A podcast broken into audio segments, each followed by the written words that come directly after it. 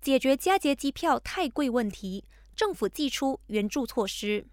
其中，交通部长陆兆福宣布，配合今年圣诞节推出的机票援助措施，将在明天十六号凌晨十二点零一分正式开跑。到时，在十二月二十二、二十三和二十四号，也就是圣诞节前三天，往来东西马的单程航班机票最高只需要五百九十九令吉。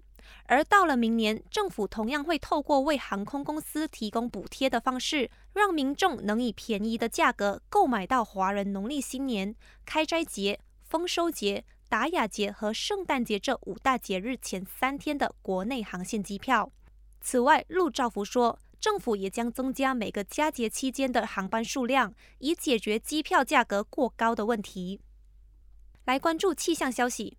气象局向吉兰丹和登嘉楼发出了连续降雨警报，预计今天结束前，这两个州属都会持续下雨。至于彭亨、柔佛和沙巴这三个州属的多个地区，则预计会一直下雨，直到下个星期二十九号。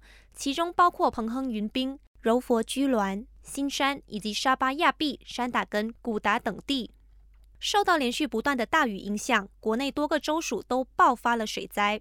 其中，吉兰丹的水灾灾情最严重。截稿前，州内有一千多名灾民滞留在临时疏散中心。感谢收听，我是季妮。